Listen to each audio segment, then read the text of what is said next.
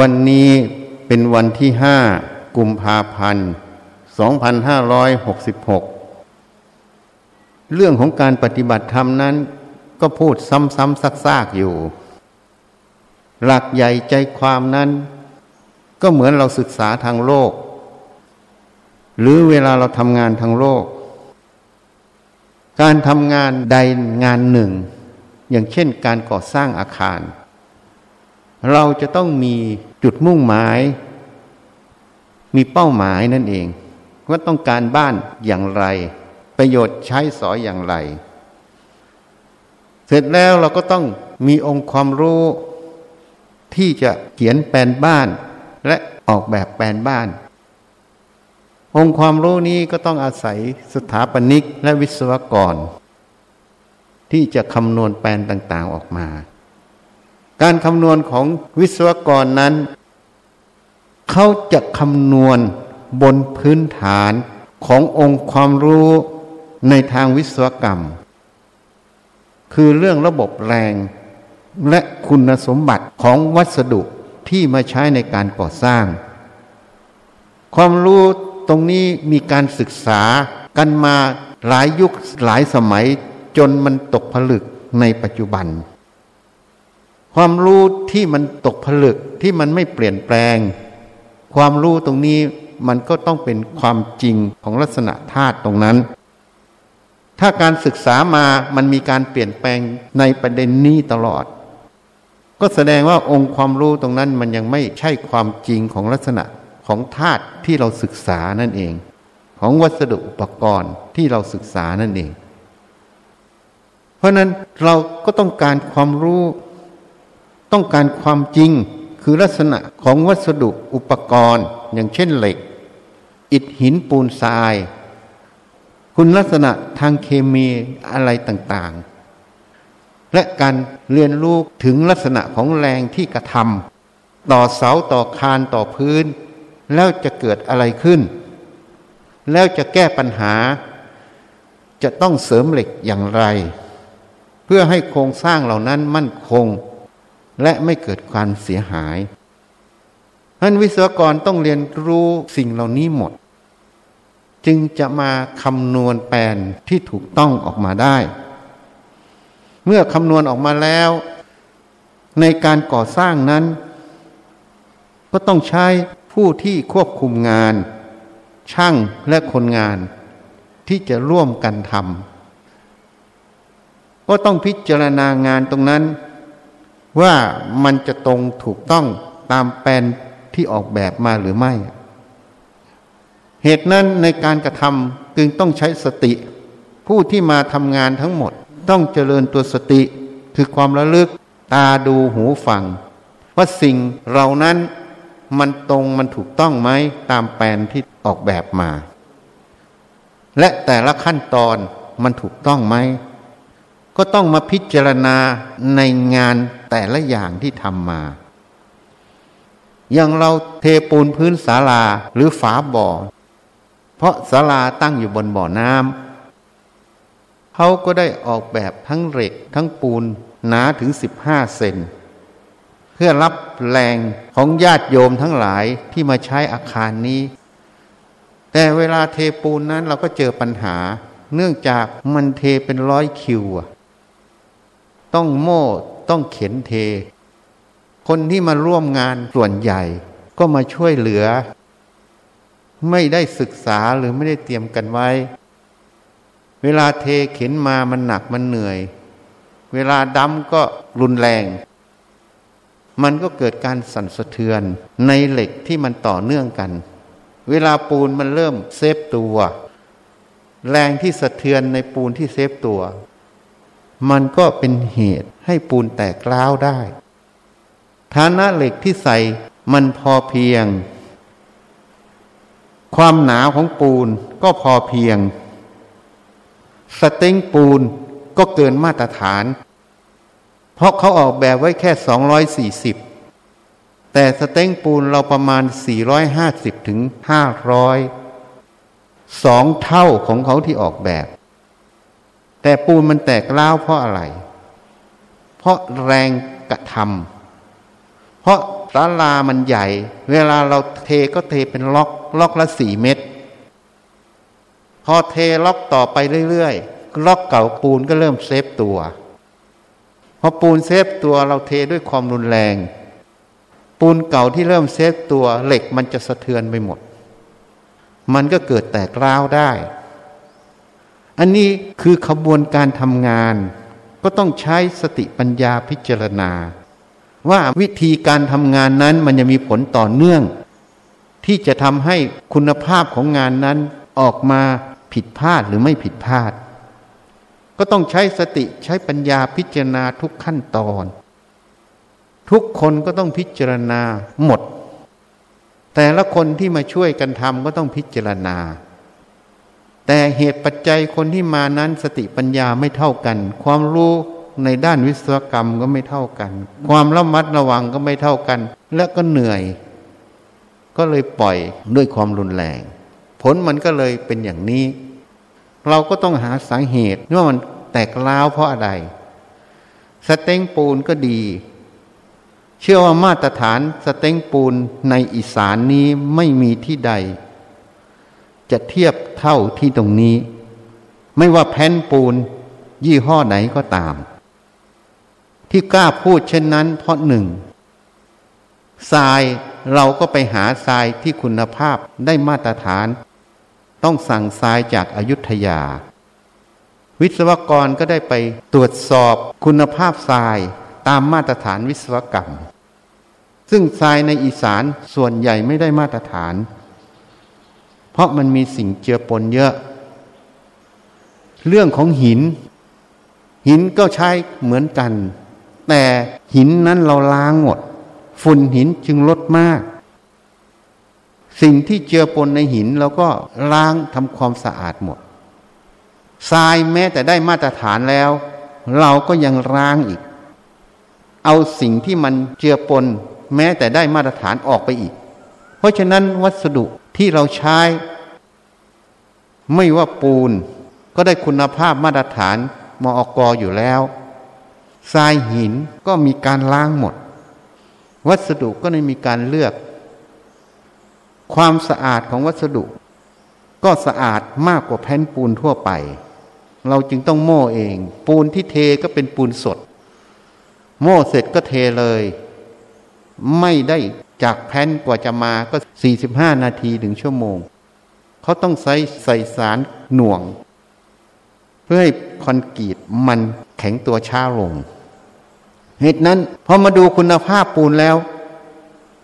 เราได้ไปกดก้อนปูนตลอด สเต็ง 450ถึง500 แม้แต่เนื้อก้อนปูน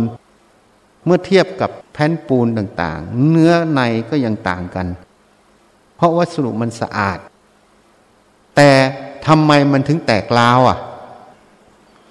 ปัญหาของการแตกล้าวก็คือที่พูดให้ฟัง เวลาด้ามปูนมันใช้ความรุนแรงทำให้เหล็กมันสะเทือน เพราะนั้นสมมติฐานนี้เราก็พิจารณาอีก พอต้องมาเทชั้นดาดฟ้ายี่สิบกับสิบห้าเซนเราก็ได้ลดแรงสะเทือน คนที่เทปูนก็ให้ระมัดระวังขึ้น พอเทเสร็จ พื้นไม่มีแตกล้าวเลย อันนี้เป็นตัวอย่างที่พูดให้ฟัง การปฏิบัติธรรมก็เช่นกันหนึ่งเราต้องมีเป้าหมายที่ชัดเจนก่อน ว่าทำไมเราต้องปฏิบัติธรรม ปฏิบัติธรรมเพื่ออะไรสอง เราก็ต้องแสวงหาความรู้ที่ถูกต้อง ในทางธรรมะนั่นเอง ความรู้ที่ถูกต้องนั้น หรือความรู้ทางธรรมะนั้น มันจะมีการถ่ายทอดออกมาอยู่หลายระดับหนึ่งออกมาจากพระไตรปิฎกสองออกมาจากตำราอักขถาจารย์ตำราอัตถกถาจารย์นั้น อย่างเช่นตำราวิสุทธิมรรค อันนี้ก็เป็นตำราอัตถกถาจารย์ตำราคถาจารย์นั้นเป็นตำราที่ ผู้มีความรู้ในอดีต อธิบายความรู้ในไตรปิฎกแล้วมันก็จะมีดีกา ดีกานั้นจะอธิบายอัตถกถาจารย์อีกทีหนึ่งนี่แล้วก็มีตำราที่อาจารย์อธิบายลงมาอีกเป็นชั้น เพราะนั้นความน่าเชื่อถือของตำราเหล่านี้เนี่ย โดยทั่วไปเขาให้พระไตรปิฎกเป็นอันดับหนึ่ง แล้วก็ลดหลั่นลงมา แต่จริง ๆแล้วตำราทั้งหมด มันเป็นแค่ความรู้อันหนึ่งที่แนะนำมันมีทั้งผิดทั้งถูก สิ่งที่ผิดนั้นไม่ใช่พระพุทธเจ้าแสดงผิด ระพุทธเจ้าแสดงไว้มันถูกต้องอยู่แล้ว เพราะท่านเป็นสัพพัญญู รู้แจ้งโลก องค์ความรู้ของท่านนั้นถูกต้องหมด แต่ปัญหาคือการบันทึก การถ่ายทอด พระไตรปิฎกนั้นมีการบันทึกและถ่ายทอดตั้งแต่ 2,500 กว่าปีลงมา เมื่อจนมาถึงฉบับสยามรัฐที่เราใช้กันอยู่ มันก็จะมีความรู้ความเห็น ความจำของผู้ที่ถ่ายทอดลงมาจนมาเป็นพิมพ์เป็นตัวหนังสือเนี่ย มันมีความคาดเคลื่อน ความคาดเคลื่อนนั้น มันก็เกิดจากการจำหรือความเข้าใจในอัดไม่ชัดเจนที่ถ่ายทอดลงมาแต่ละรุ่น รุ่นแรกๆอาจจะถูกต้อง พอมารุ่นหลังเนี่ย มันเริ่มเพี้ยน แล้วบางครั้งก็มีการเอาความคิดความเห็น ที่ตัวเองตีความอัตธรรมนั้นเข้าไป แล้วก็สอดแทรกเข้ามาอยู่ในตำรา เพราะนั้นตำราพระไตรปิฎกจึงมีบางส่วนที่คาดเคลื่อนจากความเป็นจริง แต่คาดเคลื่อนประเด็นไหน คนส่วนใหญ่ก็ไม่สามารถจะวินิจฉัยได้ เพราะบางเรื่องมันเกี่ยวเนื่องกับองค์ความรู้ของเราที่จะไปวินิจฉัย อย่างเช่น อายุพระพุทธเจ้านั้น เขาพูดโดยเฉพาะพระพุทธเจ้าเจ็ดพระองค์ เขาพูดเป็นหมื่นปีหลายหมื่นปีแต่จริง ๆแล้วถ้าเราถามพระท่านคำตอบนั้นเป็นแค่หลักร้อยหลักพัน ไม่ใช่หลักหมื่น เพราะอายุที่ยาวนานนั้น ถ้าเรามาพิจารณาตามหลักของสิ่งมีชีวิต อายุที่ยาวนานนั้นจะต้องเกิดจากจีนที่พัฒนาสูงสุดในการที่ทำให้อายุยืนยาว ต้องขึ้นกับระบบสาธารณสุขในยุคนั้นที่ต้องมีองค์ความรู้ที่สูงสุด มันจึงจะทำให้อายุยาวได้ แต่ยาวขนาดเป็นหลายหมื่นปีนี้ มันจึงน่าสงสัย เพราะมันขัดแย้งกับอายุคน ปัจจุบัน คนยุคปัจจุบันถ้าเราเทียบง่ายๆประมาณร้อยปี แต่อายุเฉลี่ยจริง ๆ ที่เขาสำรวจมันไม่ถึงอะแต่เราให้ทั่วๆไปเลยสูงสุดไปร้อยปี เพราะนั้นจะไปเป็นหมื่นปีเนี่ย ยีนมันต้องพัฒนาขนาดไหนอะมันเลยน่าสงสัยว่าความรู้ที่บันทึกเนี่ย บางครั้งก็บันทึกเอาดี การบันทึกเอาดีก็คือการเอาความรู้ความเห็นและศรัทธาของตนเองใส่เข้าไป มันก็เลยคาดเคลื่อนต่อหลักความจริงของความเป็นจริงตรงนั้น นี่ อันนี้ยกตัวอย่างให้ฟัง เหตุนั้นพระพุทธเจ้าสมณโคดม ท่านสอนชาวกาลมะในเรื่องกาลมสูตร อย่าเพิ่งเชื่อ แม้อ้างตำรา ท่านรู้เหตุปัจจัยตรงนี้หมดท่านจึงประทานคำสอน ให้เป็นหลัก ได้ฉุดคิดพิจารณา ไม่ว่าตำราไม่ว่าคำสอนของใครก็ตาม ต้องรับฟังแล้วไปพิจารณา เอาหลักความจริงของตรงนั้นเป็นตัวตัดสินคำสอนคำสอนใดที่ไม่ตรงหลักความจริง เป็นหลักความเห็นของผู้สอนคำสอนนั้นไม่ใช่ธรรมแท้ ไม่ใช่สัจธรรมของพุทธเจ้าคำสอนใดที่ตรงสัจธรรมความจริงคำสอนนั้นจึงเป็นธรรมแท้ จึงเป็นคำสอนที่นำไปประพฤติปฏิบัติได้ปลอดภัยนี่ท่านจึงประทานในหลักความเชื่อที่ชาวกาลามะได้ทูลถามนั่นเอง หนึ่งอย่าเพิ่งเชื่อ เพราะเล่าขานสืบต่อกันมาสองอย่าเพิ่งเชื่อ เพราะทำตามกันมาสามอย่าเพิ่งเชื่อ เพราะวิตกตามอาการสี่อย่าเพิ่งเชื่อ เพราะคาดคะเนห้าอย่าเพิ่งเชื่อ เพราะตักกะ เพราะตักกะเหตุผลที่เราเชื่อ มันมีหลักธรรมที่ละเอียดกว่า ที่สติปัญญาเราเข้าไม่ถึงอะตักกะเราเลยเป็นตักกะของกิเลส เป็นเหตุผลของกิเลส แต่ไม่ได้ตรงสัจธรรมความจริง คือสมมุติสัจจะหรือปรมัตถสัจจะหกอย่าเพิ่งเชื่อ เพราะผู้พูดน่าเชื่อถือ ในสังคมปัจจุบันผู้พูดที่น่าเชื่อถือที่เขายกย่องในสังคมก็เยอะแยะหมด แม้แต่สื่อมวลชนเวลามีปัญหา ก็จะไปสอบถามขอความคิดความเห็นสัมภาษณ์ท่านเหล่านี้ อันนี้ท่านก็บอกไว้เหมือนกัน อย่าเพิ่งเชื่อ เพราะผู้พูดน่าเชื่อถือเจ็ดอย่าเพิ่งเชื่อ เพราะอ้างตำรา อย่าเพิ่งเชื่อ แม้ผู้พูดเป็นครูเรา อย่าเพิ่งเชื่อ แม้เขาได้ความเห็นของเรา นี่ ท่านสอนหลักความเชื่อ ควรเชื่ออย่างไร ก็ควรเชื่อว่าเมื่อรู้สิ่งใดขึ้น ต้องพิจารณา หาความจริง สิ่งใดตรงความจริง ค่อยเชื่อตรงนั้น สิ่งใดไม่ตรงความจริงก็ไม่เชื่อมัน ก็จบ ที่นี้เราก็สรุปง่าย ๆ ท่านไม่ให้เชื่อภายนอก และก็ไม่ให้เชื่อความเห็นตนเองคือภายใน เพราะอะไรจึงไม่ให้เชื่อ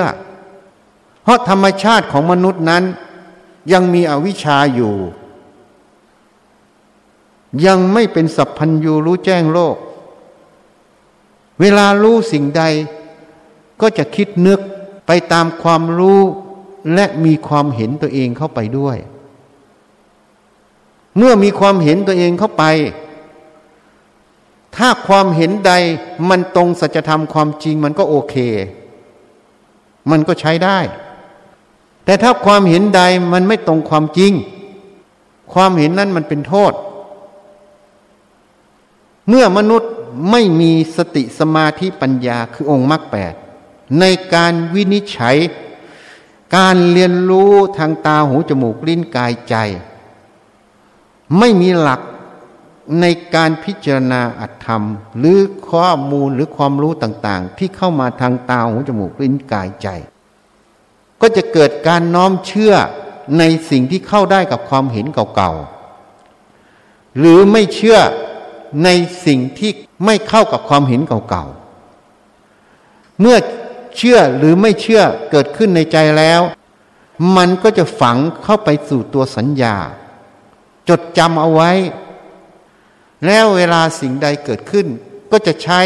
สิ่งเหล่านี้มาเป็นเครื่องวัด เครื่องวินิจฉัยความเชื่อ เมื่อวัดวินิจฉัยความเชื่อมันเลยก่อเกิดเป็นความเห็นในตนเอง และเมื่อไปกระทำทางกายวาจา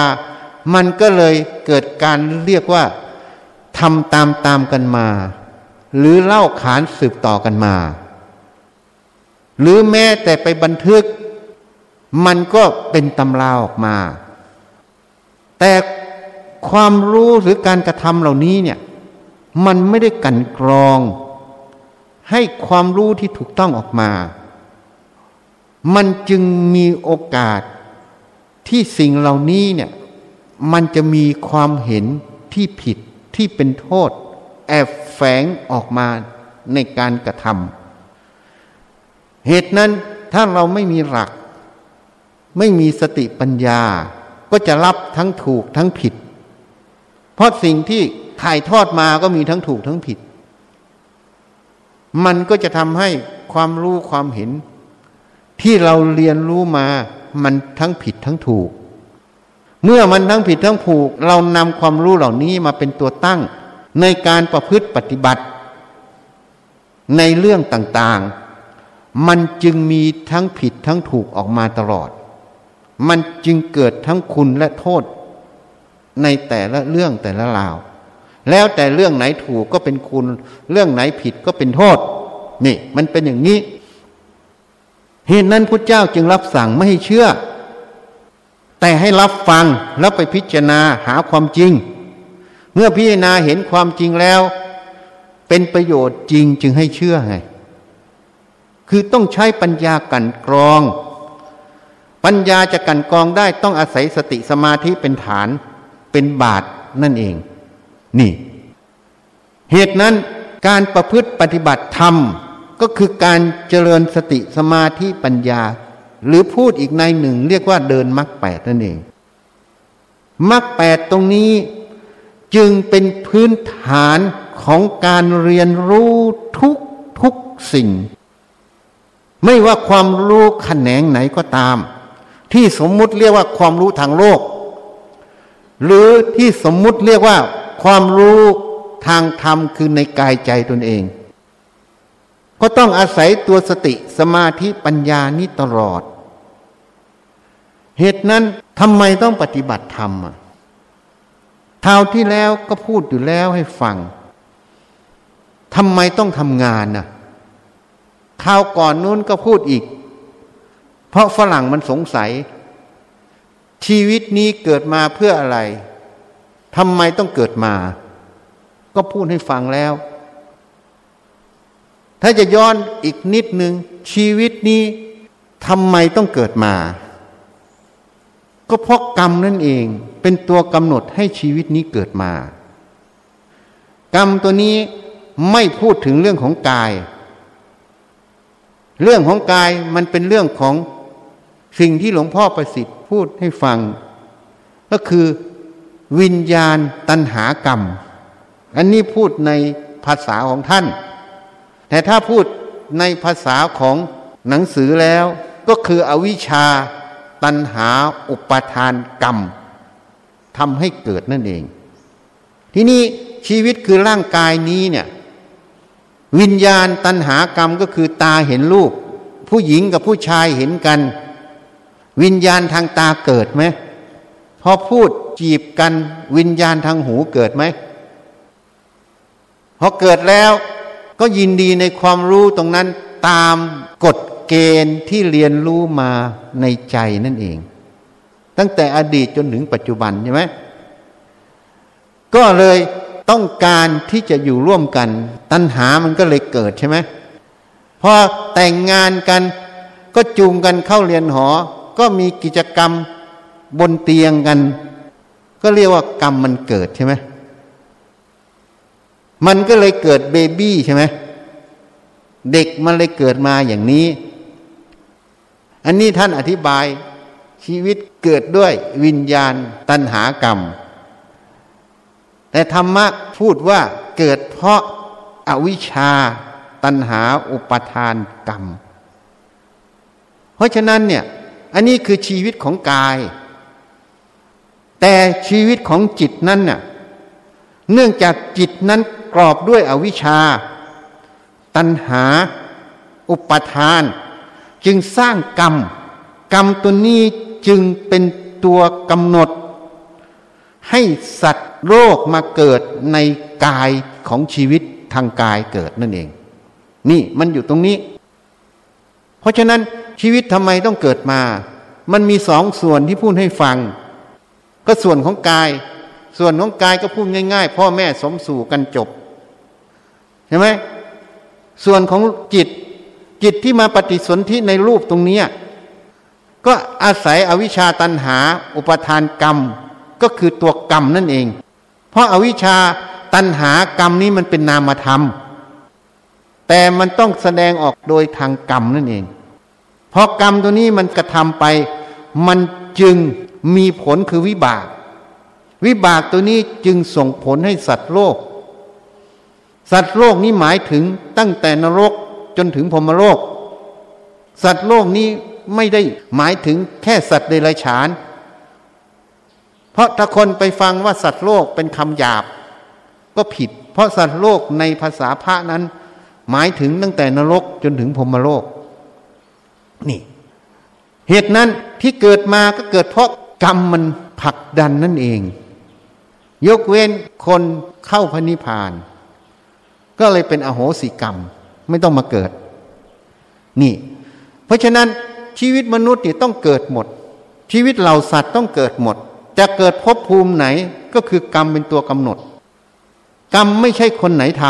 ำขึ้นกับอวิชชาตันหาอุปทาน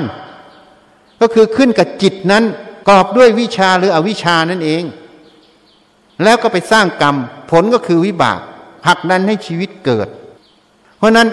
ทำไมต้องเกิดมา ก็กรรมที่สร้างในอดีตทั้งหมดนั่นแหละมันผลักดันให้เกิด ถ้าหมดกรรมตรงนี้คือเข้าพันิพาน ก็ไม่ต้องเกิด จบไหมเนื่อเกิดมาแล้วเกิดมาทำไม ก็เกิดมาเพื่อใช้วิบากกรรมนั่นเอง และก็มาปรับปรุงกรรมใหม่ ให้มันถูกต้อง ไอ้สิ่งที่ผิดผิด ก็แก้ไขไม่ทำซ้ำทำแต่สิ่งที่มันถูก มันก็จะเป็นกุศลกรรมละอกุศลกรรม จนกว่าสติปัญญามันจะรอบหมด จนเห็นแจ้งละอัศวกิเลสได้หมด เรียกว่าสำเร็จพระอรหันต์เข้าถึงพระนิพพาน ชีวิตแห่งการเกิด ก็ไม่มีแล้วเหตุนั้นเกิดมาเพื่ออะไร ก็เกิดมาเพื่อใช้กรรม คือใช้วิบากกรรมนั่นเอง และเกิดมาเพื่อสร้างกรรม ปรับปรุงกรรมที่เป็นประโยชน์นั่นเอง นี่ จะเห็นหรือไม่เห็นก็ตาม ถ้ายังไม่เห็นก็ทำกรรมทั้งถูกทั้งผิดไปเรื่อย ๆ ตามกระแสของสังคมในแต่ละยุค ก็จะไปเกิดตั้งแต่นรกจนถึงพรมโลกแล้วแต่สร้างกรรมในแต่ละช่วงคือกรรมอะไร หมุนเวียนอยู่นี้จึงเป็นวัฏฏะสงสารนั่นเอง ไม่มีหัวไม่มีหาง ไม่มีที่สิ้นสุด มีแต่สุขทุกขะเคล้าไปในแต่ละภพแต่ละภูมิที่ไปเกิดนั่นเอง นี่มันเป็นอย่างนี้เพราะถ้าเราเข้าใจแล้ว ชีวิตเกิดมาเพื่ออะไร ก็มาใช้วิบากกรรมมาปรับปรุงกรรมสร้างกรรมใหม่ เพื่อความไม่ต้องเวียนว่ายตายเกิดนั่นเอง แต่ใครจะเห็นหรือต้องการหรือไม่ต้องการ ก็แล้วแต่อุปทาน แล้วแต่อวิชชาฝังแน่นแค่ไหน ก็เท่านั้นก็เป็นอิสระเสรี ไม่ได้มีใครผิดใครถูก เพราะมันไปตามเหตุปัจจัยของแต่ละท่านที่ฝึกฝนอบรมมา ถ้าฝึกฝนอบรมสติปัญญาน้อย อวิชชาอุปทานก็มาก ตัณหาก็มาก ก็เท่านั้นน่ะ ไม่มีอะไร ทีนี้ชีวิตเนี่ยเป็นเรื่องของจิต จิตนั้นจะต้องฝึกให้มีสติสมาธิปัญญา เพื่อเห็นแจ้งความจริง เพื่อไม่มีอวิชชา เมื่อไม่มีวิชาวัตตะสงสารมันจึงหยุดการหมุนต่อนั่นเอง นี่ อันนี้เป็นชีวิตของจิต แต่ชีวิตของกายนั้น มันก็เลยเนื่องมาจากว่ากายนั้นต้องการปัจจัยสี่ที่เขาเรียกว่าเบสิกนิดความจำเป็นขั้นพื้นฐาน คือที่อยู่อาศัยเครื่องนึ่งห่มอาหารและยารักษาโรคนี่ เมื่อต้องการปัจจัยสี่มนุษย์หรือเหล่าสัตว์ ไม่สามารถจะทำเองทุกอย่างได้ ต่างคนต่างทำตามความถนัดของตนเอง จึงมีผลิตภัณฑ์ที่แตกต่างกัน คือผลงานของแต่ละคนที่แตกต่างกัน จึงต้องนำมาแลกกัน การมาแลกกันมันก็ไม่สะดวก ในแง่ของปริมาณที่ต้องการหนึ่ง ในแง่ของการเก็บรักษาหนึ่ง ที่เคยพูดให้ฟัง เหตุนั้นมันก็เลยต้องมีตัวกลาง คือเงินตา เงินตาจึงถูกบัญญัติขึ้น โดยอ้างอิงสินแร่ที่เขาให้ค่าขึ้นมา อย่างเช่นทองคำหรือสินแร่เงิน นี่ แล้วก็ซับซ้อนขึ้นมา จนอ้างอิงผลิตภัณฑ์บางอย่าง อย่างเช่น ปิโตรเลียม อย่างดอลลาร์อเมริกานั้น อ้างอิงปิโตรเลียม เขาจึงเรียกว่า petrodollar petrodollar ก็คือความฉลาดของประธานาธิบดีสหรัฐอเมริกา ก็ไปตกลงกับประเทศซาอุดิอาระเบีย บอกว่าต่อไปคุณขายน้ำมันให้ขายด้วยเงินดอลลาร์อย่างเดียวนะ เงินชาติอื่นๆ ห้ามรับเด็ดขาด ก็ได้ทำข้อตกลงกัน ก็เลยขายน้ำมันเป็นดอลลาร์อเมริกาเพราะนั้นดอลลาร์อเมริกา จึงอยู่ได้ด้วยน้ำมันเป็นตัวค้ำแล้วเขาก็ยกเลิก ทองคำเป็นตัวค้ำประกัน เงินดอลลาร์นี่ เหตุนั้นประเทศโดยส่วนใหญ่ เวลาจะพิมพ์พันธบัตรขึ้นมา จะต้องมีทองคำหนุนหลัง หรือไม่ก็ต้องเอาพันธบัตรต่างประเทศอย่างเช่น ดอลลาร์อเมริกามาหนุนหลัง เพื่อพิมพ์พันธบัตรเพิ่ม แต่อเมริกาไม่ต้องใช้อะไรหนุนหลัง เพราะความฉลาดใช้อย่างเดียวให้ซื้อน้ำมันด้วยเงินดอลลาร์อเมริกา เพราะฉะนั้นอเมริกามีหน้าที่พิมพ์แบงก์ออกมาอย่างเดียว เพราะถ้าไม่มีแบงก์เขาก็ไม่ขายอะเพราะแบงก์ดอลลาร์ไม่มีประเทศทางตะวันออกกลางก็ไม่ขายน้ำมัน เพราะนั้นดอลลาร์จึงมีคุณค่า โดยกฎเกณฑ์ที่สร้างขึ้นมาใหม่ ตอนนี้ซาอุดิอาระเบียก็ประกาศว่า ใครอยากซื้อน้ำมันใช้เงินของแต่ละประเทศได้ ต่อไปดอลลาร์อเมริกาก็จะเริ่มมีปัญหาเกิดขึ้น แต่เนื่องจากระบบเศรษฐกิจที่มันใหญ่เป็นอันดับหนึ่งของโลก การแลกเปลี่ยนตัวเนี้ยมันจึงเป็นตัวบังคับคุณค่าของเงินอเมริกันอยู่ นี่ อันนี้เรียกว่าเงินตานั้น ถูกสร้างเป็นเครื่องมือมา โดยใช้ผลิตภัณฑ์ หรือใช้สินแร่บางอย่างเป็นตัวหนุนหลัง แล้วก็ใช้เงินตานั้นเป็นตัวกลางในการแลกเปลี่ยน เพราะนั้นการแลกเปลี่ยนนั้นสินทรัพย์ที่มาแลกเปลี่ยน ก็เป็นสินทรัพย์ที่เป็นรูปธรรมจับได้ หรือเป็นสินทรัพย์ที่เป็นรูปธรรมจับไม่ได้ คือสติปัญญาที่เรียกว่าทรัพย์สินทางปัญญา ก็เลยเกิดการจ้างงานในสาขาอาชีพเกิดขึ้น พื่อจะแลกเปลี่ยนผลิตภัณฑ์กัน และเพื่อที่จะได้เงินตาเหล่านี้มาจุนเจือปัจจัยสี่ของแต่ละคนหรือในครอบครัวนั่นเอง เพราะการทำงานจึงเกิดขึ้นเพราะเหตุผลนี้ เหตุนั้นทำไมต้องทำงาน มันก็เพราะเราต้องแลกเปลี่ยนสินค้าซึ่งกันและกันนั่นเอง เพราะสินค้านี่มันยังรวมไปถึงการบริการเห็นอย่าง ไม่ได้มีรูปสินค้าจริงใช่ไหมมันจึงมีพนักงานหลาย ๆ อย่างที่เกิดขึ้น อย่างเช่น พนักงานทำความสะอาดพนักงานต้อนรับ ไม่ได้มีสินค้าอะไรไปแลกเปลี่ยน แต่มันเป็นสินค้าที่เขาเรียกว่าการบริการใช่ไหมนี่ เพราะฉะนั้นมันแลกเปลี่ยนกันอย่างนี้ เงินตามันจึงมีความสำคัญโดยสมมุติ ตัวจริงมันไม่มีค่าอะไร มันสมมุติค่าขึ้นตามกฎเกณฑ์ของ โลกของสังคมยุคนั้น อย่างเงินอเมริกันมันมีคุณค่า เพราะสมมุติมันไปผูกไว้กับน้ำมันน่ะน้ำมันเลยเป็นตัวให้ค่าเงินดอลลาร์อเมริกา นี่ นี่มันเป็นอย่างนี้ เพราะนั้นการทำงานมันจึงต้องเกิดขึ้น จริงๆเราลองลึกเข้าไปอีก การทำงานเพื่ออะไรก็เพื่อเงิน เงินก็เพื่ออะไรเพื่อปัจจัยสี ปัจจัยสี่เพื่ออะไรเพื่อกายไม่เดือดร้อนมาก กายไม่เดือดร้อนมากเพื่ออะไร ก็เพื่อจิตไม่กระทบกระเทือนมาก นี่มันอยู่แค่นั้น เพราะฉะนั้นถ้าเราพูดอย่างนี้ทุกสิ่งทุกอย่างเลยเป็นแค่เครื่องอาศัย ปัจจัยสี่เป็นเครื่องอาศัย เหตุนั้นทางพระท่านเรียกปัจจัยสี่นี้เรียกว่า นิสัยสี่บางอย่างท่านเรียกเงินว่าปัจจัย เพราะ เงินนั้นก็คือปัจจัยสี่นั่นเองอะเพราะมันไปแลกปัจจัยสี่ท่านจึงเรียกว่า นิสัยสี่นิสัยแปลว่าเครื่องอาศัย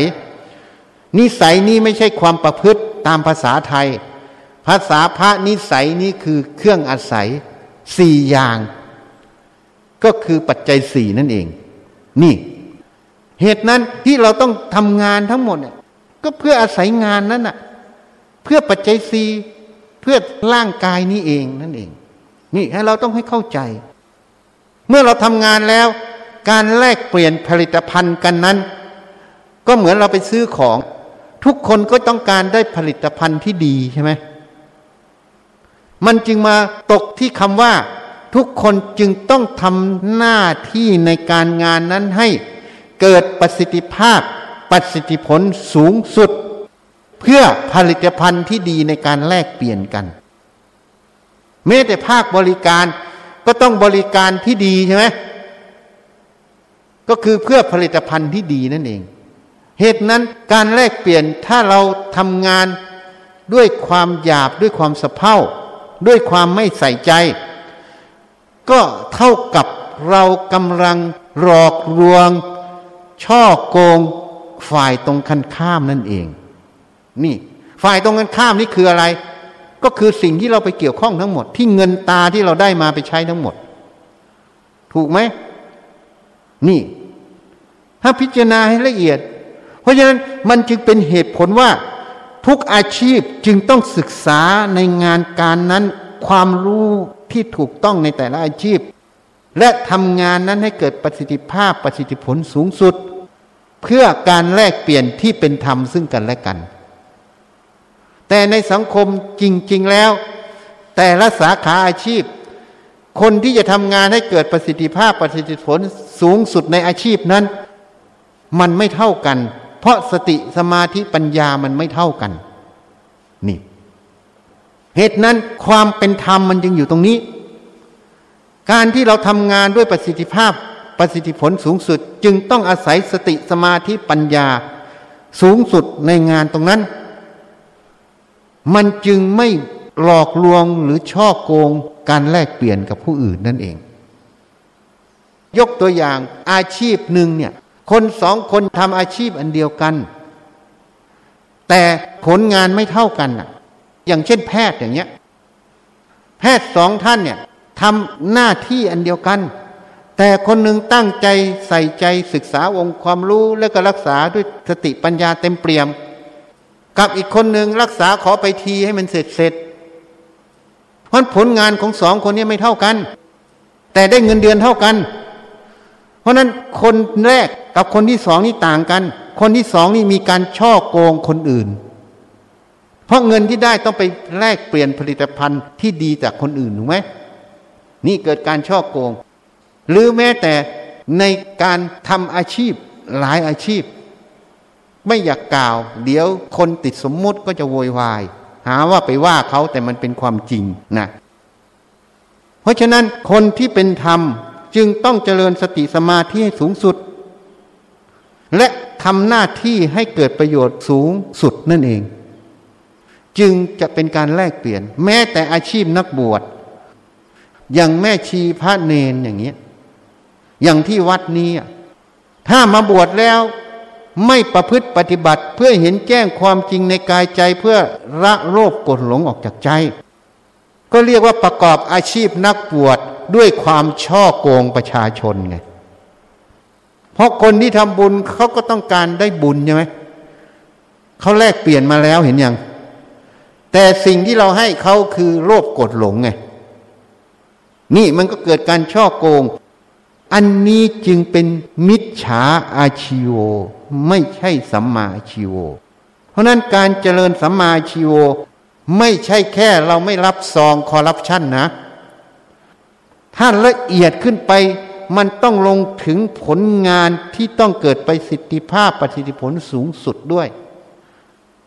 คนที่จะเจริญสัมมาอาชีโว สุจริตกรรมตรงนี้ได้ จึงต้องใช้สติสมาธิปัญญาสูงสุดนั่นเอง ต้องใช้องค์ความรู้ฉันจึงแนะนำไม่ว่าลูกศิษย์เป็นผู้พิพากษาอายการหรืออาขาอาชีพใดก็ตาม ให้ศึกษาให้มากในอาชีพที่ตัวเองต้องกระทำอย่าคิดว่าธุระไม่ใช่ ต้องให้มีความรอบรู้ในด้านต่างๆ เพราะในการทำงานในแต่ละด้าน บางครั้งมันก็ต้องประสบ ประสบแล้วเราจะได้ปฏิบัติได้ถูกต้องและเปิดประโยชน์สูงสุด นั่นเรากำลังทำสัมมาอาชีพนั่นเอง นี่ เราต้องพิจารณามันมีความละเอียดอ่อน เพราะนั้นมันจึงมาด้วยเหตุผลว่าทำไมต้องทำงานก็เพื่อปัจจัยสี่แล้วทำไมต้องทำงานให้ถูกต้อง เอาง่าย ๆทำไมต้องถูกต้องประโยชน์สูงสุดนั่นเอง ก็เพราะการแลกเปลี่ยนตรงนี้เราจะไม่เอาเปรียบใคร ไม่ช่อโกงใครนั่นเอง มันจึงออกมาในคำว่า คุณธรรม จริยธรรมแห่งวิชาชีพนั่นเองเห็นยังจริยธรรมแห่งวิชาชีพมันเป็นข้อบัญญัติของแต่ละสาขาอาชีพ เพื่อวางมาตรฐานให้คนรู้ว่าควรทำอย่างนี้อย่างนี้ ไม่ให้ทำอย่างนี้อย่างนี้ถูกไหมแต่จริง ๆ แล้วจริยธรรมแห่งวิชาชีพนั้น ไม่ต้องบัญญัติแต่ละข้อก็ได้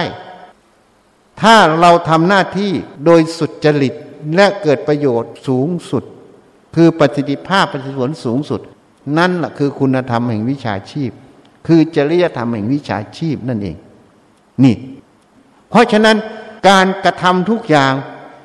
ถ้าเราไม่ใช้สติปัญญาธรรม ใช้โลกกุหลงธรรม มันจึงเป็นอกุศลกรรมในการประกอบอาชีพ ถ้าเราใช้สติปัญญาธรรมในอาชีพ มันจึงเป็นกุศลกรรมในการประกอบอาชีพ เห็นยังมันอยู่ตรงนี้ เพราะนั้นอันนี้ก็ตอบไปแล้วทำไมต้องทำงาน และทำไมต้องทุ่มเทสติปัญญาในการทำหน้าที่ตรงนั้น เพราะเราต้องอาศัยงาน อาศัยงานเพื่อได้เงิน ได้เงินก็เพื่ออาศัยเงินไปแลกปัจจัยสี่อาศัยปัจจัยสี่เลี้ยงกายนั่นเอง จริงไหมเหตุนั้นคนที่มากล่าวว่าปฏิบัติธรรมแล้วปล่อยวาง โลกไม่เจริญ จึงเป็นการกล่าว ของคนเขาปัญญา เพราะคนปฏิบัติธรรมแล้ว งานการต้องประสิทธิภาพประสิทธิผลสูงสุด แต่สูงสุดไม่มีตัวเข้าไปทำถ้ายังมีตัวอุปทานเข้าไปทำมันก็ยังไม่สูงสุด มันยังมีแบ่งอยู่ เข้าใจยังนี่ทำไมต้องทำงานมันจะกลับมาแล้ว แล้วทำไมต้องประกอบอาชีพด้วยสติปัญญาสูงสุด มันก็จะออกมาเป็นคำตอบ ใช่ไหมนี่พูดให้ฟังแล้ว เมื่อเราเข้าใจอย่างนี้ การทำงานทั้งหมด มันก็เพียงแค่เครื่องอาศัย เมื่ออาศัยก็ไม่จำเป็นต้องไปติดยึดทำหน้าที่แล้วก็วางไปซะทำปัจจุบันให้ถึงพร้อมแล้วก็วางทำปัจจุบันให้ถึงพร้อมก็วาง การจะทำปัจจุบันให้ถึงพร้อม ต้องอาศัยสติสมาธิปัญญา เหตุนั้นเราจึงต้องอบรมฝึกฝนสติสมาธิปัญญานั่นเอง สติสมาธิปัญญาต้องฝึกฝน แต่ที่นี่ในคนเรานั้นน่ะ มันมีพื้นฐานเขาเรียกแบ็กกราวต่างๆ ที่ออกมาต่างกัน มีความทุกข์ความสุขที่ประสบและปฏิสัมพันธ์ที่ออกมาต่างกัน มันจึงเกิดการประพฤติปฏิบัติที่หลากหลายนั่นเอง และการศึกษาหัวข้อธรรมต่างๆ สติปัญญาความลึกซึ้งในแต่ละด้าน มันก็ไม่ได้ชัดเจน ยิ่งคนฝึกใหม่ก็ยิ่งลำบากนั่นเองจึงอ้องอาศัยผู้รู้เรียกว่าสัตตบุรุษ สัตตบุรุษในสิ่งที่พระพุทธเจ้าตัดไว้คือพระอรหันต์นั่นเอง แม้แต่พระอนาคาก็ยังไม่ใช่สัตบุตรแท้ เพราะยังผิดพลาดอยู่ เหตุนั้นความรู้ที่เราจะต้องศึกษา เราก็รู้แล้วว่าหนึ่งเรามีความมุ่งหมายอะไรใช่ไหมสองก็ต้องมีแปลนใช่ไหมการจะสร้างแปลนการจะทำงานตรงนั้นต้องมีความรู้ ความรู้ตัวเนี้ยเราจึงต้องศึกษาจากท่านที่รู้ที่เรียกว่าสัตบุรุษ หรือพระอรหันต์นั่นเอง นี่ ทีนี้ถ้าพระอรหันต์ไม่เจอทำไง ก็ต้องศึกษาจากตำรา ศึกษาจากตำราก็ต้องรู้อีกว่ามีผิดในบางจุด เราก็ต้องไข้ควรไต่ตรองคัดสรรด้วยสติปัญญาให้รอบคอบ และระมัดระวังอย่างยิ่ง นี่ ไม่นั้นก็จะหลงเข้าไป ในสิ่งที่มันผิดพลาดนั่นเอง ที่นี่มาแล้ว อย่างการสร้างอาคารที่พักอย่างที่พูดให้ฟังเนี่ยเมื่อเราได้เป้าหมายแล้วได้แปลนแล้ว เราเข้าไปดำเนินการก่อสร้าง เราก็ต้องควบคุมการก่อสร้างนั้นให้มันดำเนินให้ถูกต้อง การจะสร้างและดำเนินให้ถูกต้อง ก็ต้องอาศัยสติสมาธิและต้องอาศัยปัญญาที่นำองค์ความรู้ที่เรารู้ทางวิศวกรรมทั้งหลาย มาใช้ณปัจจุบันตรงนั้นนะเพราะปฏิบัติธรรมก็เช่นกัน ถ้าเรารู้ประเด็นนี้ เราจึงต้องแสวงหา สมมุติเรียกครูอาจารย์ แต่จริง ๆ คือสัตบุรุษ เหตุนั้นพุทธเจ้าจึงตัดไว้ มูลเหตุแห่งการไม่บรรลุธรรม เพราะไม่ได้คบสัตบุรุษ ไม่ได้ฟังธรรมของสัตบุรุษ ไม่ได้รับคำชี้แนะธรรมของสัตบุรุษ จึงเป็นมูลเหตุแห่งการไม่บรรลุธรรม เหตุนั้นผู้ที่สนใจในทางธรรมนั้น จึงต้องหาสัตบุรุษ ซึ่งสมมุติเรียกว่าครูอาจารย์นั่นเอง นี่ หาองค์ความรู้ที่ถูกต้องเข้าสู่ใจ เราจึงจะไปประพฤติปฏิบัติงานในหน้าที่ตรงนั้น อย่างเช่นการก่อสร้างได้ถูกต้องในแต่ละช่วงเวลานั่นเอง เราจึงต้องศึกษาความรู้จากสัตบุรุษ หรือสมมุติว่าครูอาจารย์ ที่นี้สัตบุรุษแท้หรือครูอาจารย์แท้ หรือครูอาจารย์ที่ไม่ถูกต้อง มันก็มีอีกอะอันนี้ก็แล้วแต่กรรมใครกรรมมันสติปัญญาใครไข้ควร นี่ คนที่น้อมเชื่อง่าย เป็นศรัทธาจริตก็จะเชื่องมงาย แต่พวกที่เป็นพุทธจริต พวกที่มีปัญญาเขาจะรับฟังหมด แต่เขาไปขบคิดพิจารณา หาเหตุหาผล เขาก็จะเริ่มจับเงื่อนงำเส้นทางความรู้ที่เรียนรู้มาแต่ละด้าน แล้วก็จะค่อยๆเข้าใจในอัตธรรมเมื่อประพฤติปฏิบัติไป ก็จะค่อยๆเห็นในแต่ละประเด็น ก็จะเริ่มรู้แล้วว่าใครเป็นสัตว์ตลุดหรือไม่เป็นสัตว์ตลุดแท้นี่ แล้วก็จะมุ่ง เหตุนั้นสติสมาธิปัญญาก็ต้องมาดำเนินการเหมือนเรากำลังก่อสร้างนั่นเอง และการดำเนินการตัวนี้การก่อสร้างตรงนี้ ก็ต้องมีองค์ความรู้ทางวิศวกรรมที่ถูกต้องเป็นพื้นฐานอยู่ตลอด เข้าใจอย่างเหตุนั้นเราปฏิบัติธรรมก็ต้องมีองค์ความรู้ทางธรรมที่ถูกต้องเนี่ยเป็นพื้นฐานในการประพฤติปฏิบัติตลอด ถ้าเราทำได้ดังนี้ อาคารก็สำเร็จ ได้ประโยชน์สูงสุด ชั้นใดชั้นนั้นการประพฤติปฏิบัติธรรมก็ได้ประโยชน์สูงสุดเช่นกัน นี่ เหตุนั้นวันนี้จึงแนะนำให้ฟัง ให้ไปพิจารณา การปฏิบัติธรรมที่ง่ายที่สุด ต้องมีสัมมาทิฏฐิ เราจะรู้ว่าสัมมาทิฏฐิเป็นอย่างไรสัมมาทิฏฐิแปลว่าเห็นชอบตรงตามความเป็นจริง เราจะรู้ว่าความจริงของแต่ละเรื่องเป็นอย่างไร ก็ต้องอาศัยสัตบุรุษแนะนำก่อน เป็นเหมือนตัวอย่างในการทำโจทย์คณิตศาสตร์ สมัยอาตมาเรียนระดับปฐมมัธยม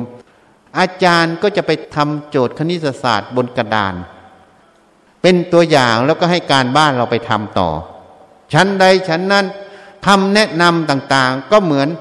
การแก้โจทย์ในบางเรื่องเป็นตัวอย่าง แล้วเราก็ไปแก้โจทย์หลาย ๆ ประเภท แต่มันก็ใช้หลักการนั้นเดิมในการแก้นั่นเอง มันจะทำให้เกิดความชำนิชำนาญ เกิดความเข้าใจในหลักธรรมมากขึ้นนั่นเอง เมื่อเข้าใจหลักธรรมมากขึ้น จิตก็เข้าใกล้สัจธรรมมากขึ้น ยิ่งเข้าถึงสัจธรรมมากเท่าไหร่ อุปทานความยึดมั่นถือมั่นในใจก็จะลดลง อวิชชาที่ไม่เห็นแจ้งในเรื่องนั้น ก็จะหายไปนั่นเอง วิชาในเรื่องนั้นก็จะมาแทนนั่นเอง นี่เหตุนั้นการปฏิบัติธรรมที่ง่ายที่สุดและให้บรรลุผลเร็วที่สุด คือต้องเริ่มต้นด้วยสัมมาทิฏฐิ คือตัวปัญญานั่นเองสัมมาทิฏฐิจะเกิดได้ จะต้องมีสัตบุรุษที่ท่านเรียกว่ากัลยาณมิตร เหตุนั้นในพุทธพจน์พุทธเจ้าจึงตัดไว้ กัลยาณมิตรเป็นทั้งหมดของพรหมจรรย์พรหมจรรย์ก็คือผู้ที่จะปัดพฤติปฏิบัติให้หลุดพ้นนั่นเอง ผู้ที่มีกัลยาณมิตร คือผู้ที่ได้เดินมรรคแปดนี่ท่านกล่าวไว้กัลยาณมิตรนี้ก็คือสัตบุรุษคือพระอรหันต์นั่นเอง คือพระพุทธเจ้านั่นเอง นี่ ตัวนี้สำคัญ เพราะนั้นเมื่อมีกัลยาณมิตรเราจึงจะมีตัวอย่างในการแก้โจทย์เลขทำให้เราเข้าใจหลักธรรมมากขึ้น เมื่อเราเข้าใจหลักธรรมมากขึ้น เราก็นำหลักธรรมนั้นมาประพฤติปฏิบัติในชีวิตประจำวัน ในแต่ละช่วงแต่ละขณะ ไม่ใช่แค่เดินจงกรมนั่งสมาธิ การเดินจงกรมนั่งสมาธิคือการฝึกสติสมาธิ เป็นแค่สมถกรรมฐาน แต่ไม่ใช่วิปัสสนากรรมฐาน เหมือนรถยนต์น่ะ รถยนต์นั้นเป็นรถยนต์กำลังสูงอะ อย่างที่รถเฟอร์รารี่อย่างเงี้ย รถเฟอร์รารี่มีกำลังสูงจริง แต่เราอยู่อำเภอพล เราต้องการไปโคราช เรามีกำลังรถที่กำลังสูง แต่เราขับไปขอนแก่นน่ะ ขับด้วยความเร็วเท่าไหร่ แม้แต่ นั่งบนเครื่องบินก็ได้ หรือเฮลิคอปเตอร์ก็ได้ เร็วเท่าไหร่มันไม่ถึงโคราชมันทะลุออกลาว จริงไหมชั้นใดชั้นนั้น สติสมาธิมันก็เป็นกำลังของจิตอันหนึ่ง แต่ตัวที่จะนำมันไปใช้ให้ตรงทางคือตัวปัญญา ตัวสมาธิทิเพราะนั้นคนขับเฟอร์รารี่ต่างหากอะถ้าจะไปโคราชก็มุ่งหน้าไปโคราชถึงไหม ถึงเร็วด้วย เพราะมีกำลังของรถ แต่คนขับนั้นไม่รู้อิโนอิเน เบอร์เบอร์ขับไปขอนแก่น ยิ่งเร็วเท่าไหร่ ยิ่งห่างโคราชไหม นี่นี่เทียบให้ฟังเป็นตัวอย่าง เพราะนั้นตัวปัญญาเนี่ยในมรรคแปดท่านจึงขึ้นต้นสัมมาทิฏฐิเป็นตัวแรกในมรรคแปดเพราะการประพฤติบัติที่ได้เร็วที่สุด และง่ายสุดและบรรลุธรรมได้เร็ว คือต้องครบสัตบุรุษ เพื่อที่จะเรียนรู้สัจธรรมคือความจริงคือหลักธรรม คือตัวสัมมาทิฏฐินั่นเองนี่ถ้าได้ตัวนี้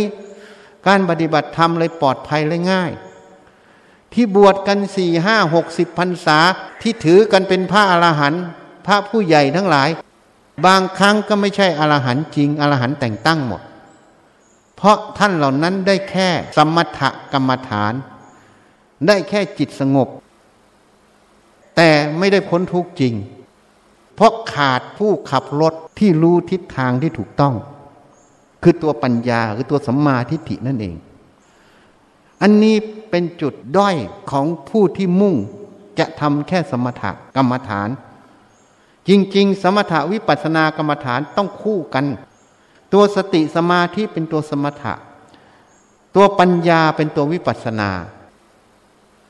สติสมาธิปัญญาต้องคู่กันทุกขณะของจิต ทุกอิริยาบถเรียกว่ามรรคแปดต้องเดินคู่กันตลอด นั่นจึงจะสามารถให้เข้าใจอัตธรรมได้ถูกต้อง และนำไปใช้ในชีวิตได้ถูกต้องนั่นเองนะ วันนี้ก็เน้นย้ำให้ฟัง ตัวง่ายที่สุดคือตัวปัญญา ต้องหาตัวปัญญาก่อน เพราะถ้ามีปัญญาแล้ว เราจะมีเป้าหมายที่ถูกต้อง เราจะรู้ทิศทางที่ถูกต้อง คนอาจจะแย้งก็ฉันบวชมาเพื่อพ้นทุกข์บวชมาเพื่อจะประดับถึงพันนิพพาน ฉันก็มีเป้าหมายจริง คุณมีเป้าหมาย แต่คุณมีความรู้แค่ว่าคุณอยากไปโคราช แต่เวลาเดินน่ะ คุณหันหน้าไปขอนแก่นน่ะ แล้วคุณจะถึงโคราชไหม นี่ ส่วนใหญ่เป็นอย่างนี้หมด เหตุนั้นตัวปัญญานี้สำคัญต้องเริ่มก่อน เนื่องจากเราไม่มีสติปัญญาไม่มีพื้นฐาน เราจึงต้องคบสัตบุรุษ เป็นกัลยาณมิตรนั่นเอง มันจึงตรงพุทธพจน์ที่พุทธเจ้าตัดไว้มูลเหตุแห่งการไม่บรรลุธรรมเพราะไม่ได้คบสัตบุรุษนั่นเอง แต่เมื่อเราศึกษาธรรมจนละเอียดแล้ว เราเข้าใจหลักธรรมลึกซึ้งขึ้นแล้ว ต่อไปเราก็เดินได้เองอะ ก็เหมือนเด็กเมื่อคลอดใหม่ ผู้ที่เป็นบิดามารดาก็คงจะเห็นน่ะ เด็กนั้นต้องอาศัยบิดามารดาเลี้ยงตลอดถูกไหมจนโตขึ้นมาหากินเอง บิดามารดาก็ปล่อยได้แล้วถูกไหมฉันใดฉันนั้นผู้ที่ยังอ่อนก็เหมือนเด็กทารก ก็ต้องอาศัยสัตบุรุษแนะนำหลักธรรมให้ และแนะนำวิธีการประพฤติปฏิบัติที่ถูกต้องให้ จนเข้าใจหลักธรรมเข้าใจแจ่มแจ้งแล้ว เดินเองได้ คราวนี้ก็ไม่ต้องพึ่งสัตบุรุษร้อยเปอร์เซนแต่ในพุทธการสาวกนั้น เวลาจำพรรษาแล้วออกจากพรรษา ถ้าอยู่ใกล้พระพุทธเจ้าส่วนใหญ่จะมาเฝ้า เพราะการหาเองมันเนิ่นช้า เฝ้าพระพุทธเจ้าเร็วกว่า กว่าจะได้คำตอบในแต่ละเรื่องอาจจะหลายปี แต่เฝ้าพระองค์ชี้เปี้ยงเห็นขณะนั้นเลยก็ผ่านเลย เหตุนั้นท่านเหล่านั้นเมื่อเดินเป็นแล้วก็ยังไม่ประมาท ยังอาศัยสัตบุรุษคือพุทธเจ้าอยู่ เพื่อความละเอียดและรวดเร็วนั่นเองนะวันนี้เน้นย้ำว่าการปฏิบัติที่ง่ายที่สุดเร็วสุด ต้องเดินตัวปัญญา เข้าใจยัง เพราะพุทธเจ้าที่สำเร็จเร็วที่สุดคือปัญญาธิกะ เมื่อเช้าก็พูดให้ฟังแล้ว พระพุทธเจ้ามีสามประเภท หนึ่งคือปัญญาธิกะสองศรัทธาธิกะสามวิริยะธิกะ ปัญญาธิกะคือผู้ที่ปัญญานำก็ใช้บารมีหลังจากได้รับพุทธพยากรคือสี่อสงไขยแสนกับศรัทธาธิกะคือศรัทธานำศรัทธาที่เร็วกว่าวิริยะ เพราะว่าคนที่มีศรัทธาก็เข้าหาผู้รู้ไง หาสัตบุรุษนั่นเอง ก็เลยทำให้เร็วขึ้นหน่อย เพราะนั้นศรัทธาทิกะก็ใช้เวลาแปดอสงไขยแสนกับ วิริยะทิกะ ใช้เวลาสร้างบารมีหลังจากรับพุทธพยากรสิบหกอสงไขยแสนกับ เพราะลองผิดลองถูกด้วยตนเอง กว่าจะได้โมเดลที่ถูกต้องได้แบบที่ถูกต้อง ก็ผิดพลาดเยอะ เพราะนั้นภพชาติมันเลยยาวไกลกว่า แล้วเข้าใจยัง เพราะฉะนั้นถ้าเราพิจารณาประเด็นนี้ ถ้าอยากไปเร็วก็ต้องเดินตัวปัญญานำส่วนใหญ่จะไปเดินสมถะนำเดินสมาธินำไม่เอาสติด้วย มันเลยไปได้เหมือนฤาษีชีภัยในพุทธการแต่จะพูดว่าฤาษีชีภัยก็ไม่ได้ เพราะโกนหัวห่มเหลืองอยู่ ก็เลยเป็นสาวกบวกลบแปลงลือสีชีภัย จะลือสีชีภัยร้อยเปอร์เซ็นก็ไม่ใช่ จะสาวกร้อยเปอร์เซ็นก็ไม่ใช่เลยอยู่ตรงกลางๆ เข้าใจไหมการประพฤติปฏิบัติ ต้องมีสัมมาทิฏฐินำสัมมาทิฏฐิจะเกิดได้ต้องศึกษาจากสัตบุรุษ ตัวนี้จึงจะทำให้ปลอดภัยและไปเร็ว ส่วนใหญ่มีรถเฟอร์รารี่แต่มุ่งไปคนละทิศเป้าหมายเลยไม่ถึง ฐานะอยากไปเป้าหมายตัวนั้นละ่ะ แต่ขาดตัวอะไร ขาดตัวปัญญานำเลยอ่านเป้าหมายผิดพลาด นึกว่าขอนแก่นเป็นโคราชไง มันก็เลยผิด ข้าพระเจ้าทั้งหลาย ขอน้อมถวาย ผ้าป่าและบริวาร เพื่อสร้างวัดป่าวิเวกสิกขารามแด่พระพุทธเจ้าทุกๆพระองค์ โดยมีสมเด็จพระพุทธเจ้าองค์ปฐมสิกขีทศพลที่หนึ่งเป็นประธาน พระปัจเจกพุทธเจ้าทุกๆพระองค์พร้ ร้อมทั้งหมู่สงฆ์เพื่อประโยชน์และความสุข แก่ข้าพเจ้าทั้งหลาย ขอบุญกุศลนี้ จงเป็นเหตุปัจจัย ให้ข้าพเจ้าทั้งหลาย มีสัมมาทิฏฐิ เข้าถึงพระนิพพาน ขอต่ออายุให้ยืนยาว สุขภาพแข็งแรง โรคภัยสลายตัว หรือไม่เกิดโรคภัย แคล้วคลาดจากโรคระบาดนี้ และปลอดภัยในการฉีดวัคซีนขอให้คนไทยและคนในโลกนี้ มีสติมีสมาธิ มีจิตที่แจ่มใสเบิกบานตั้งมั่น ในการดำเนินชีวิตที่ถูกต้อง ทั้งในสภาวะปกติ และในสถานการณ์โรคระบาด ขอให้ภัยพิบัติทั้งหลายสลายตัว ขอให้เศรษฐกิจของผู้ทำบุญคล่องตัว และเศรษฐกิจของประเทศฟื้นตัวโดยเร็ว ขอให้มีสติปัญญา หน้าที่การงานราบรื่น ปัญหาและอุปสรรคทั้งหลายสลายตัว ขออำนาจบุญกุศล ที่ได้ทำในครั้งนี้ ขอให้กฎของอกุศลกรรมเก่าทั้งหมด สลายตัวไป ขออุทิศบุญกุศล ที่ได้ทำในครั้งนี้ แก่บิดามารดา บุตรธิดา พี่น้อง ครูอาจารย์ ญาติมิตรของข้าพเจ้าทั้งหลาย ทุกภพทุกชาติ จนถึงปัจจุบันชาติ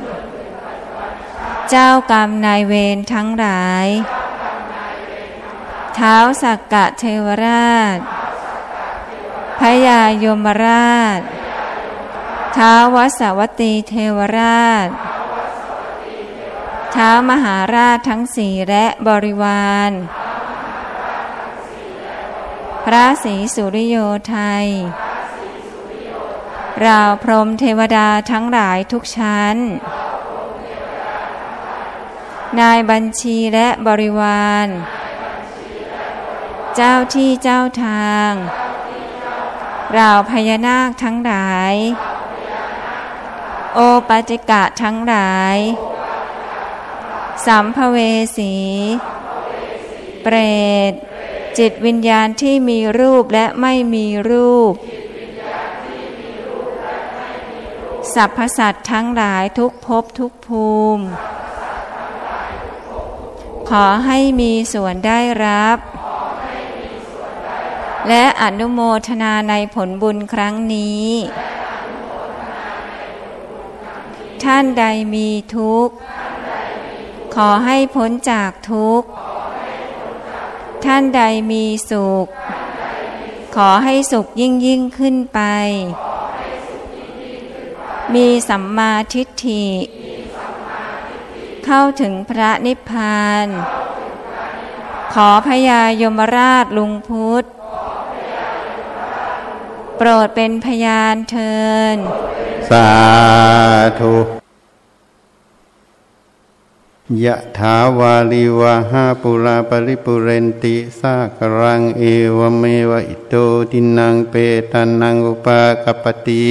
อิจิตังปฏิตังตุมหังกิปเมวะสมิจฉตุสัพเพปุเรนตุสังกปายันโทปนาลาโสยะธามณิโชติลาโส